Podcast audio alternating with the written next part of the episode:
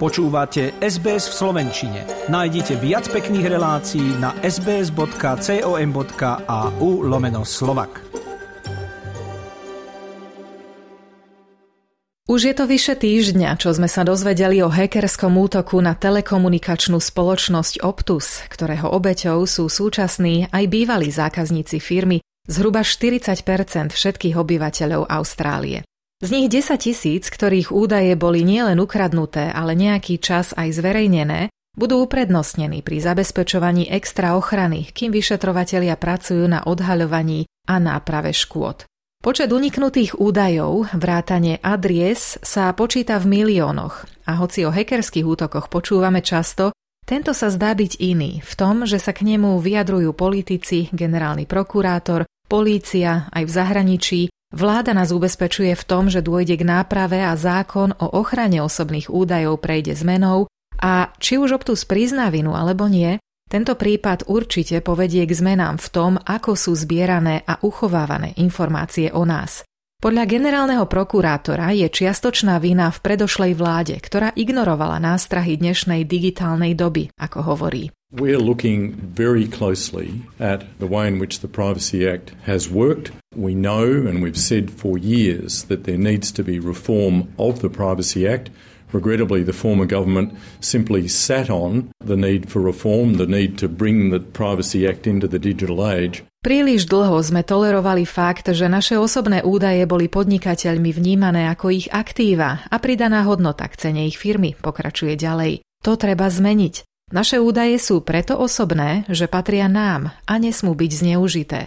Ak je zákon, ktorý ich má chrániť, deravý, treba ho zreformovať. For too long, we've had companies solely looking at data as an asset that they can use commercially. We need to have them appreciate very, very firmly that Australians' personal information belongs to Australians.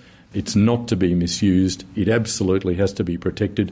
And if the Privacy Act is not getting us those outcomes, then we need to look at reforms to the Privacy Act. Meniť sa ale zrejme bude aj zákon o uchovávaní našich osobných údajov, ktorý by mal zabezpečiť, že firmy ich zlikvidujú hneď, ako ich nebudú potrebovať. Napríklad, keď ich ako zákazník opustíme. Kým sa však úrady zaoberajú nápravou bezprostredných škôd, my sami sme vyzývaní k tomu, aby sme sa na internete chránili, pokiaľ je to možné, a neklikali na žiadne neznáme odkazy a linky. S údajmi, ktoré podvodníci majú, či už po útoku na Optus alebo iných, sa môžu vydávať za poskytovateľov služieb alebo vládne a sociálne agentúry. Budú o nás veľa vedieť a my môžeme mať pocit, že ide o serióznu záležitosť, hoci to bude presný opak. Preto treba byť obzvlášť obozretný a kontaktovať banku, ak máte podozrenie alebo obavu, že ste medzi postihnutými. Overwhelmingly, this is Optus's mistake. Optus is stuff up, and it's up to Optus to rectify the customers, and it's up to Optus to ensure that any cost arising out of this is compensated by Optus and not by the government or other government uh, and the regulators. V tomto konkrétnom prípade ide v drvivej väčšine o chybu Optusu, hovorí minister Stephen Jones, a je na ňom samotnom, aby preplatil prípadné náklady tým zákazníkom, ktorí si budú následkom tejto chyby vybavovať nové doklady v čase, keď je tlak na naše peňaženky aj tak veľký. O tlaku na duševné zdravie nehovoriac po všetkých udalostiach posledných rokov a mesiacov. Viac sa téme ochrany osobných údajov budeme v našom programe venovať na budúci týždeň, keď som k nám pozvala odborníkov z ESETu, ktorí už 30 rokov pôsobia na poli internetovej bezpečnosti.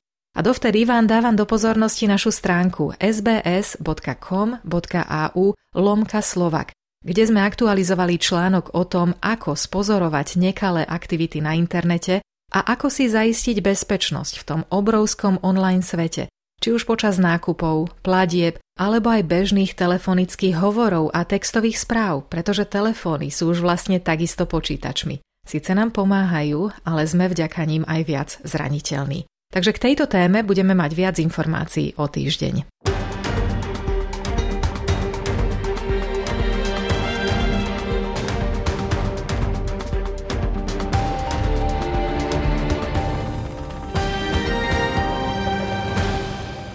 Kým prejdeme k súhrnu správ zo Slovenska, mám ešte jednu informáciu pre tých z vás, ktorí čakáte na víza, alebo možno podnikáte a záujemcovia o prácu vo vašej firme sedia doma a nemôžu pricestovať.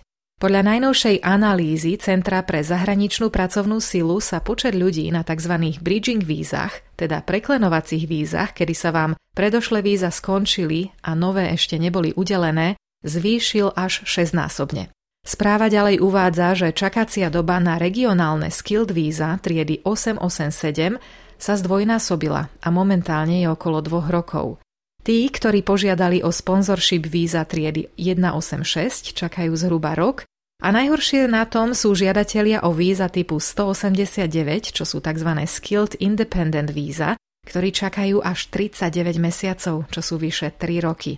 S nedostatkom pracovnej sily po pandémii sa tlak na migračný úrad zvyšuje a vláda síce hovorí, že problém rieši, ale zároveň zo situácie obvinuje predošlú vládu. Rovnako ako v prípade ochrany osobných údajov je cítiť, že problémy sa hromadia na viacerých poliach a ukazovanie prstom ich nevyrieši. V piatok sme videli protesty, na ktorých ľudia volali po rýchlejšom konaní vlády. Hanna Davis z Centra pre pracujúcich migrantov sa jedného z nich zúčastnila tiež Hovorí, že keď ide o záväzky žiadateľov voči vláde, tie boli naplnené. Keď však ide o záväzky vlády, tam zostáva ticho. We have to speed up this visa processing times. We need to start clearing the backlog. We've made our commitments to the government, right? We've done everything right. We've paid our fees to apply. We've gone through the whole process, police checks and work requirements and regional living requirements and everything. We've done it all. It's now time that we get the one thing we've asked for, which is our visa grant. Pohár trpezlivosti začína byť naplnený a ľudia žiadajú vládu, aby sa poponáhľala.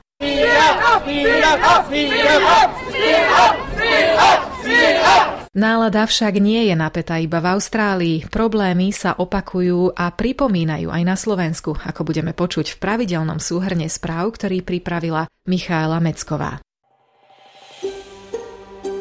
Chcete počuť viac relácií ako táto? Počúvajte cez Apple Podcast, Google Podcast, Spotify alebo kdekoľvek získajte svoj podcast.